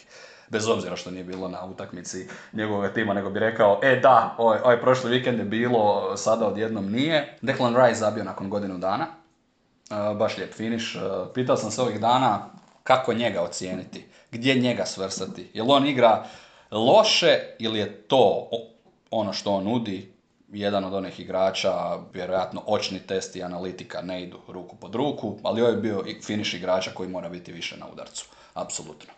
Da, i još jedan od onih koji su vječno u toj raspravi oko Gordog Albiona i njihove reprezentacije.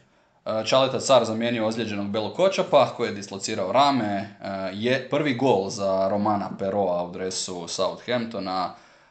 Moje si rekao da je onaj, ono povlačenje Součeka u 11 metara bilo judo potez. za Kragnu. Imam ja još jednoga Norvežana, jednoga, kao i obično. 90 minuta za El Junusija, 18 eh, točnih dodavanja u 90 minuta za centralnog veznjaka. On, on je onaj teret kojeg će Hasan Hittel, da nastavimo s liticom, morati u jednom trenutku otkačiti. Da, otkačiti da bi se spasio. Ako ima rješenja, za, ako, ima, ako ima zamjenu za njega, eh, najviše presinga i on i Pero, da, tako da nije sve crno, ali, ali Ralf ima eh, puno problema, a stižu mu novi problemi i to sada dva puta u jednome tjednu. Pa idemo do susreta na Old Traffordu gdje e, bi ovako prvi sud možda bio da je sve prošlo dosta očekivano.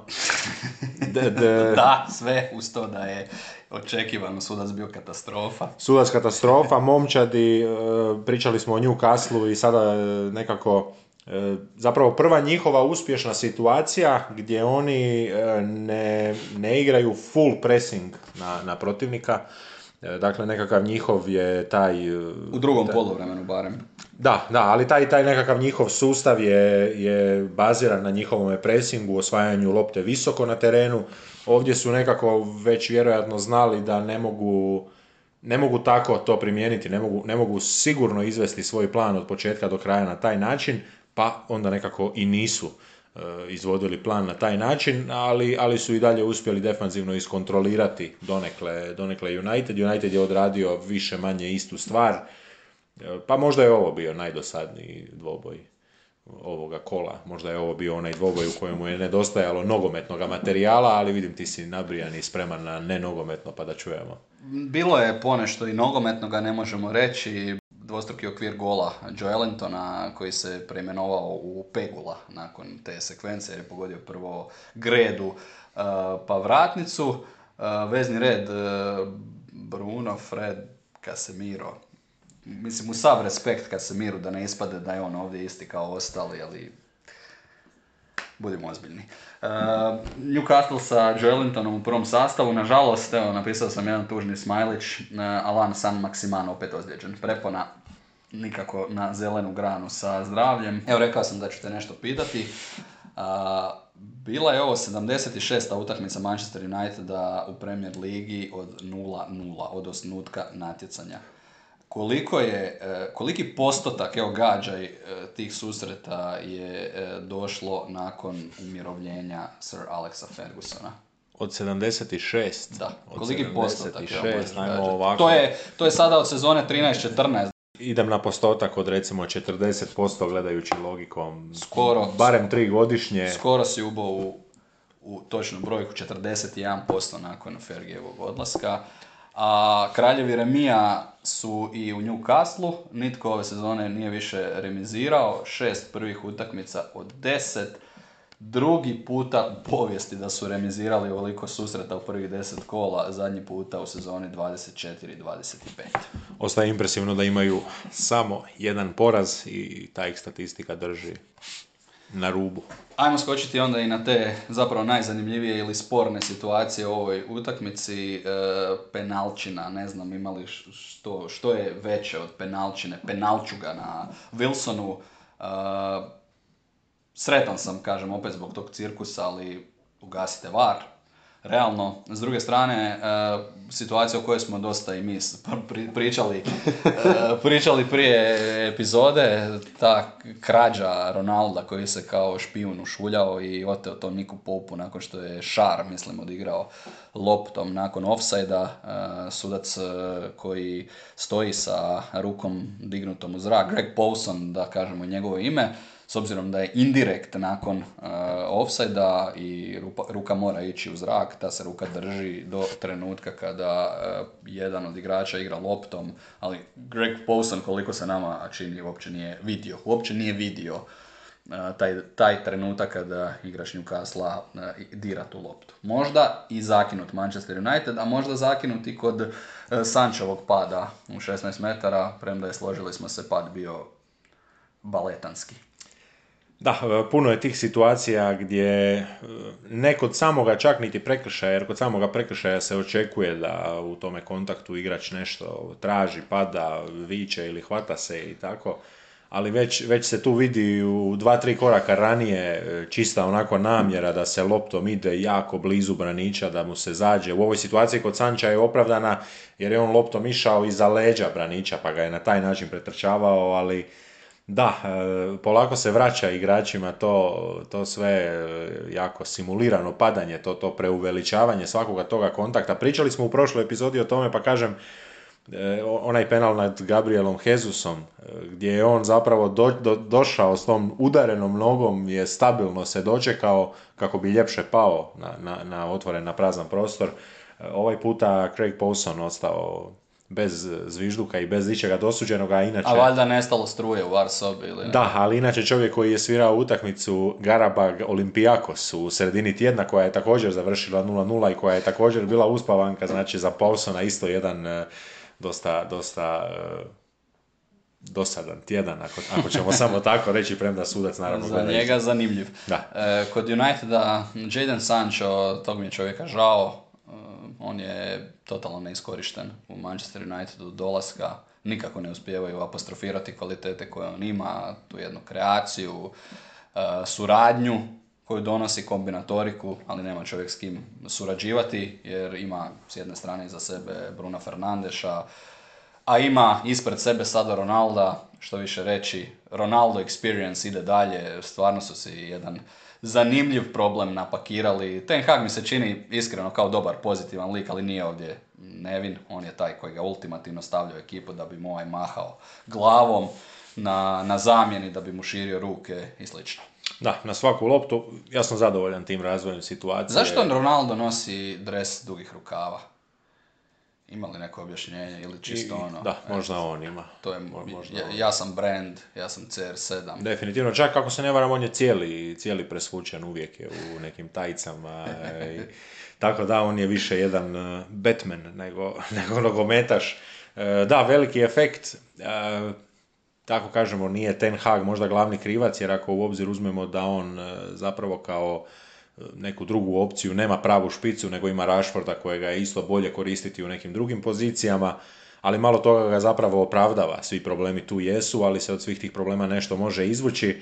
E, događa se još, još jedna, sada već za United, stota revolucija u zadnjih deset godina. Prvo tamo s dolaskom Moesa pa Fanhala, su momčadi shvatile da se tamo može pobijediti, da se tamo mogu uzeti bodovi. Mislim da je i čak Fan Hal najviše ovih 0-0 odigrao. A sada dolazi ova druga situacija gdje momčadi shvaćaju da će United igrati Ronalda, da će on startati i onda to momčadi koriste jer dosad ga svi onako na nekakav jednostavan, bazičan način čuvaju, on više nema onu top brzinu da od centra napravi prednost nad braničima, ni u kojem otvaranju, ni u kojoj kombinaciji, nema brzinu da prati Sanča niti Antonija, a, a onda zapravo taj jedan veliki element njegove igre izostaje gdje on više obrani ne može pobjeći. Ali nema ni United igru koja bi bila koncipirana da bi se stalno te lopte nabijale na Ronalda, jednostavno kad igra Marcus Rashford ta igra je i bolja, plemenitija, uh, manje čitljiva i onda ni Antoni, pogotovo Sancho nisu igrači koji na takav način traže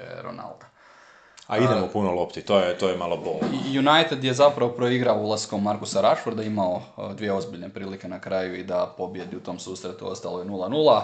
Za kraj ću ti dati statistiku da je Bruno Fernandes ove sezone uključen u gol svakih 400 minuta. U sezoni kada je došao svakih, bio je uključen svakih 79 evo, ako ja mogu savjetovati Ten Haga, prilika je, nudi se šansa da se odmak, odmaknu i od Bruno ere, ali ipak pričamo o klubu u kojem Ronaldo zatraži da igra i inače što, neće biti sretan i sada igra, tako da sumnjam da će... I isto nije sretan. I isto nije sretan. neka, neka, tabloid United ide dalje.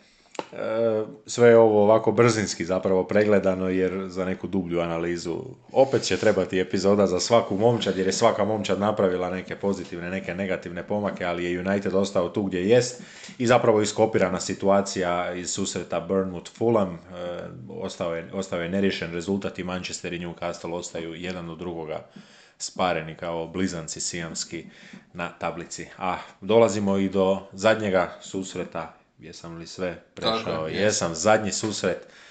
E, susret koji nam je zapravo najljepše sjeo, susret kojega smo zapravo najviše ovlaž gledali, ali susret iz kojega se moglo puno izvući. E, nismo, ako se ne varam, nismo radili prognozu prije, prije samoga susreta. Nismo. E, pa ne možemo se ni na šta točno nadovezati, ali radili smo prognozu u trenutku susreta, pa smo i ti i ja prednost dali Manchester City E, da, nismo se proslavili sa prognozama, ali ti si u najavi utakmice zapravo savršeno ubo kada si rekao da Klopp neće biti previše hrabar, da neće previše riskirati. Još jedna od onih utakmica uh, gdje je obrana bila ta u ovom kolu koju treba pohvaliti. Ne samo City je bio loš, City je bio uh, indisponiran, Guardiola je donio loše odluke, o čemu ćemo pričati, nego i svaka čast za uh, obrambenu izvedbu Liverpoola. Da, neke, neke odluke City-a definitivno za raspravu, ali ono, ono što je tako iznenadilo, znamo par lica City-a, jedini njihov problem je što ono goropadno lice nikad ne dolazi od prve minute, oni uvijek nekako kad probiju utakmicu, kad ju iskoriste, onda kreće trpanje. E, nekako neću reći da ne žele, nego jednostavno mislim da oni u svaku utakmicu kreću sa nekakvom e, dozom poštovanja prema protivniku, ali u smislu toga ajmo, ajmo doći do prvoga gola, a ne primiti prvi gol i da od toga kreću dalje. A protiv ovakvog Liverpoola je trebalo e, izjuriti stopa i uhvatiti ih za vrat i ne puštati ih. Da, slažem se u potpunosti. E, kažu Guardiola opet overtinkao, ja mogu reći možda je undertinkao, možda je uh, precijenio uh, dozu respekta s kojom treba ući protiv ovog Liverpoola. Dosta upitnih odluka, igra sa trojicom u zadnjoj liniji gdje City pogotovo obrambeno gubio oblik konstantno, gdje igrači koji nisu to do sada igrali, pogotovo onoga trenutka kada se utakmica otvara u drugom poluvremenu, gube pozicije, gube igrače Liverpoola, puno više je to odnjelo nego donijelo Cityu, De Bruyne na jednoj čudnoj poziciji, Foden koji se nije vidio od Jamesa Milnera, rekao bih više time što mu je naređeno da tako igra konzervativno nego što on možda ne bi želio u nekom trenutku napasti Milnera, tu nikakvu prednost City nije napravio. I dosta, dosta solidno čuvanje Erlinga Holanda, neću reći odlično, neću reći da su učinili apsolutno sve da se čovjek nije vidio, imao je nekoliko prilika, nije ih iskoristio, ali Joe Gomez i Van Dijk eh, ponajbolja partija ili najbolja sigurno partija u tom dijelu ove sezone za Liverpool. Da, i, i ono što se dosta jasno vidjelo eh, i ono što su ljudi većinom gledali, barem s ove medijske strane, ta ta razlika u visini bokova e, gdje zapravo Cancelo odrađuje onu svoju standardnu ulogu, a Foden koji dugo nije igrao na tako povučenoj poziciji nije imao točan osjećaj kada i koliko izaći, a onda kod Guardiole, ako taj napad ne ide zajedno naprijed kao cijela jedna linija, to se kod njih dosta brzo vidi i momčadi se napokon imaju na nešto za prilagoditi, osim one potpune opasnosti e, kojom ovi inače dolaze i, i tako je to onda ispalo. E, za mene osobno ovako gledajući kada god u sastavu igraju e, četiri veznjaka kod Guardiole, a u susretu na Enfieldu su to bili Rodri, De Bruyne, Ilkay i Bernardo, e, za mene tu nekako uvijek kod njega se vidi taj overthink, taj, ta njegova potreba, jer to je nešto što je on radio kada je vodio Barcelonu, kada je Barcelona znala igrati sa pet, šest veznih igrača, kada dva veznjaka igraju stopere, ali onda gledaš što onako, znaš da su ozljede u pitanju, ali možda je mogao nekoga, možda nije, ali on je smislio e, sustav gdje šest igrača brutalno radi loptom, brutalno izmjenjuje pozicije, gdje se otvaraju, gdje se oni njegovi trokuti samo rotiraju i preklapaju kao, kao neka ona trip e, e, trip grafika koja, koja one fraktale prebacuje, tako je izgledala igra, no jednostavno u Engleskoj premier ligi ne u ovoj utakmici, nego u svim godinama. Do sad Pepa Guardiole to se nije uspjelo postići jer je to nemoguće obzirom na količinu trke i količinu kontakta. Gundogan uh, je bio pejsom neadekvatan za ovu utakmicu, gledao sam ga u par navrata kako se gega u tim pokušajima da dostigne Liverpoolove brzance kada se susret otvorio u drugom poluvremenu. Rekao sam sam sebi prije ove analize neću, neću ući u to da kritiziram Pepa Guardiolu, da govorim trebao je ovako, trebao je onako, to bi bilo jednostavno suludo, ali e, ostaje otvorena pitanja. Zašto jedna zamjena? Zašto Alvarez tek u 89. minuti? Koliko vjerujete tom Grealishu kada on u utakmici u kojem ganjate rezultat, da mene pitaš trebao igrati od početka, zašto nije zna Guardiola daleko bolje nego što mi znamo. Ali ako ste htjeli e, ščepati Liverpool za vrat, onda bolje Grilish nego Gundogan, nije uopće čovjek zaigrao. Uh, Salah iskoristio fantastično Alisonovu loptu. Kažu pogreška kancela, je pogreška kancela, ali jedan onako trik uh, moja Salaha, jedna varka, jedan okret tijelom kojeg je prodao nekoliko puta u utakmici, uđe niže uh, prema lopti, pozicionira se da je prvi, da je ispred igrača i onda ide taj nagli okret tijelom kada on okreće zapravo igrača. Sjajno to izvodio Salah koji je konačno igrao bliže sredini u onom međuprostoru tamo na desnoj strani gdje on može ući na lijevu nogu i da nije bilo sebičnosti Darwina Nunjesa i malo više koncentracije moglo je biti i trebalo je biti više golova razlike za Liverpool koji je imao nekoliko otvorenih situacija da do kraja demolira City. Na kraju e, ostaje pobjeda 1-0, e, nekakvi efekti na tablici su jasni, e, Liverpool je uspio dodati tri boda, približiti se ovome, ovome vrhu, ali sada, sada ih čeka preskakanje onih najtežih, onih koji, koji, kojima je i glavni i jedini cilj do kraja godine ostati na mjestima na kojima jesu. E, biće, biće tu za Liverpool sigurno još problema. Nisu još gotove njihove poteškoće niti s ozljedama. Kaže jedna analiza utakmice, e, Cancelo je bio Trent Alexander Arnold, Haaland je bio Nunez, Evo ti reci tko je bio Guardiola, ili bio Rodgers ili Hasan Hittel. da, sa, sa ovim premišljanjem sigurno nije bio Gary O'Neill. To je, to je definitivno, jer bi Gary O'Neill ovdje uletio onako kako kažu, grlom u jagode, razjapljenih usta napao bi eh, od užitka toga što ima. Evo i expected goals na strani Liverpoola, pa eh, ovaj puta bi sa tih 2-1... I City je prvi expected goals poraz u sezoni kao i Arsenalov. Da, ali, ali da, budemo, da budemo jasni možda da ne idemo samo o Cityu, zbilja zaslužena pobjeda Liverpoola bez ikakve dileme, bolji i u trenucima kad je utakmica bila onako mrljava možda u startu dok su se još tražili i jedni i drugi i tu je Liverpool bio bolji u traženju sebe, premda se možda i njihov taj sastav mogao gledati na način da je tu možda Klopp nešto drugačije mogao složiti, pogotovo kada vidite da kreće Milner na, na desnome boku, ali Milner i, i, i Klopp, oni, oni spavaju jedan kod drugoga, barem jednom tjedno, oni se druže, gledaju filmove skupa i, i, druže se bez, bez, bez drugih koje ne smijemo. Eto, dođe i Henderson. dođe i Henderson, ali Henderson dođe kada se, kada se svi fast foodovi zatvore, onda u Engleskoj samo paki i rade, pa Henderson onda nešto skupi onaj e, kebabista stanjura, e, kako ga Britanci vole e, konzumirati.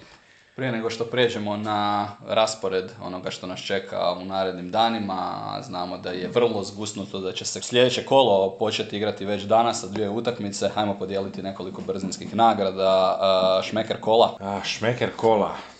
Da, tražimo najboljih 90 minuta zapravo za, za pravoga. Ili tražimo ali, ali... najbolji potez ili tražimo nekakvu sekvencu iz utakmice. Ja imam samo dvojicu uh, kod Šmekera kola, iako mi je Solanke bio dosta blizu, njega ću staviti na treće mjesto. Uh, Mason Mount mi je na drugo, možda i nepravedno zbog dva pogotka, ali Bukayo Saka za mene šmeker kola, za, za pogodak, za taj udarac koji onako kao jedna strijela uh, se zabija pod, pod gred. Obožavam takve pogodke kad onako vratar je tamo u tom kutu na toj poziciji, ali onda dođe ta bomba koju, koja se brzo, koja se odmah kao, kao kod lansiranja rakete odmah se uzdigne i ide tako jednim kutem da zapravo pre, prelječe vratara. Sjećaš li se ikoga iz, iz povijesti tko je bio treći u glasanju za zlatnu loptu? Slabo, jel da? Teško je, teško je za probrati, pa ja ću staviti Salaha. Evo, jučer, uh, jučer uh, Mane. Da, evo, ja ću staviti Salaha onda. Son 11. Najbolje plasirani azijski nogometaš u povijesti. Eto, 11. u poredku za zlatnu loptu je Son bio.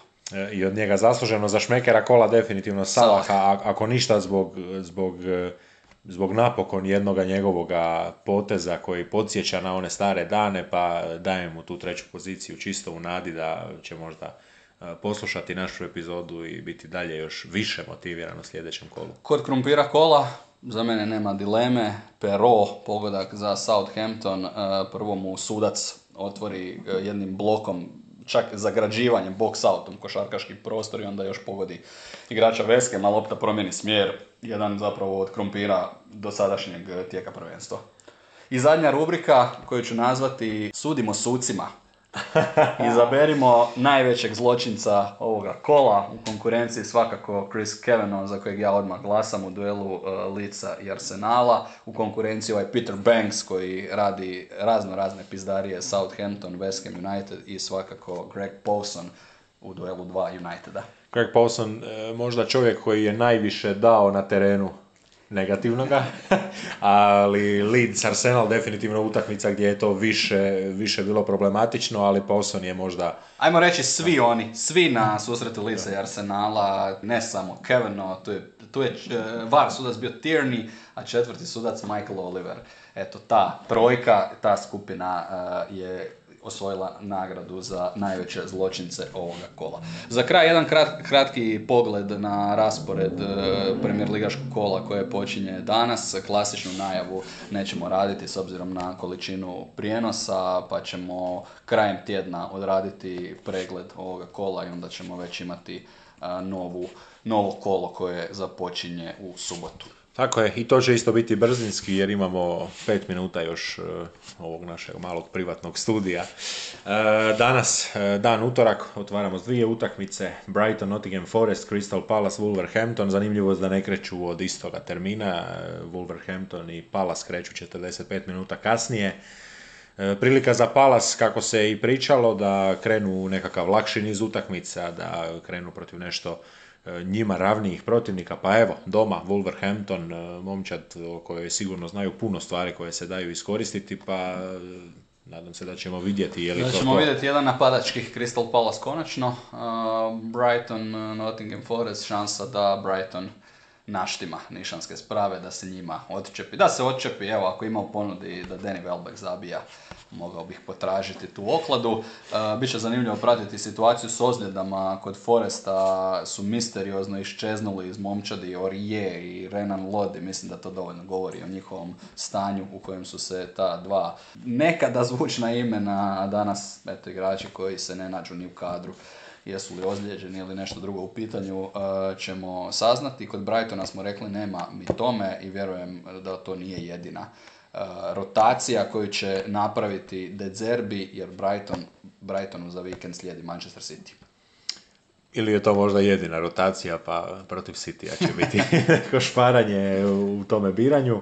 A idemo dalje sa danom srijedom, u sred tjedna pet utakmica, trebalo biti šest, Arsenal Manchester City iz originalnog termina odgođeno jer Arsenal igra za ostalu utakmicu kontinentalnog natjecanja. Tako je. E, dakle, kroz tjedan ćemo gledati Kodija Gakpa i kako njegova cijena raste. Isto čovjeka koji se ne varam ove godine uključen u preko 20, ako se ne varam 24 izgoditka, sjajan e, i navodno od Leedsa više ništa, pre, ajmo, prerastao Ajmo po rečenica u svakoj utakmici Bournemouth Southampton. E,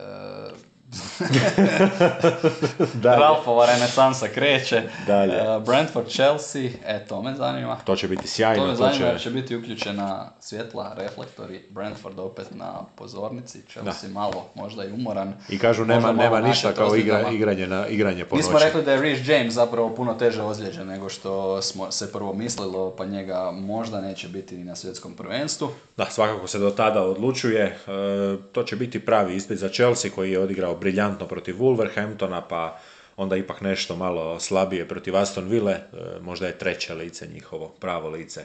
Liverpool West Ham?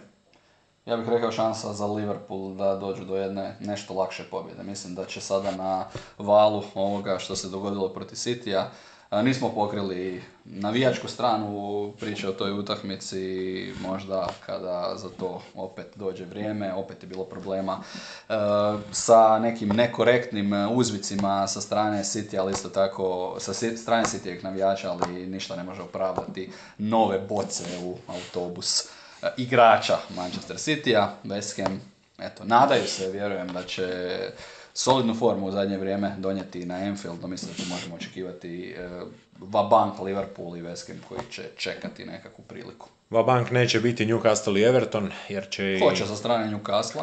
Da, ali bit će, bit će malo i suzdržanih, imam osjećaj. E, tu isto tako Newcastle nastavlja tražiti taj svoj status top 6, za sad se toga drže i pobjedama to samo mogu osigurati, a onda malo kasnije u srijedu, isto tako 45 minuta kasnije, čisto da se i nama ovako malo odulji ta cijela večer, Manchester United, Tottenham, bunker na bunker. I onda e, sljedeći dan imamo Fulham Aston Villa, Leicester Leeds.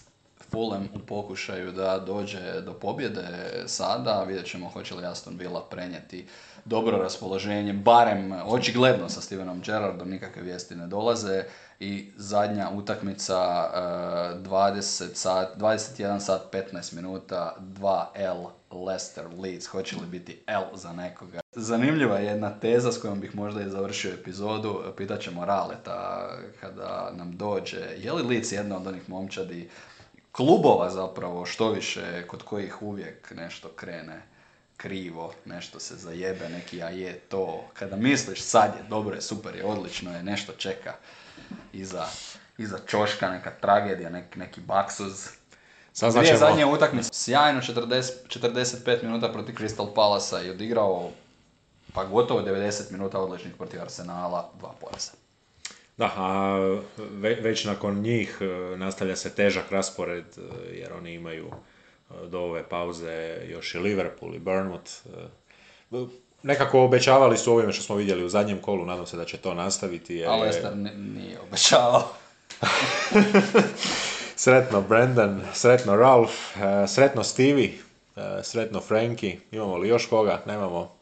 Cooper.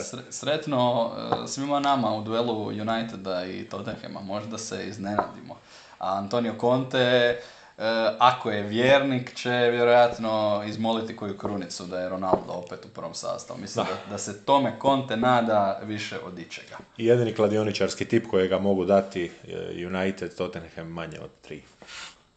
Eto, to je bilo to, a onda sljedeća epizoda će biti pregled ovoga kola koje će se početi igrati danas. I čujemo se u petak. Čujemo se u petak.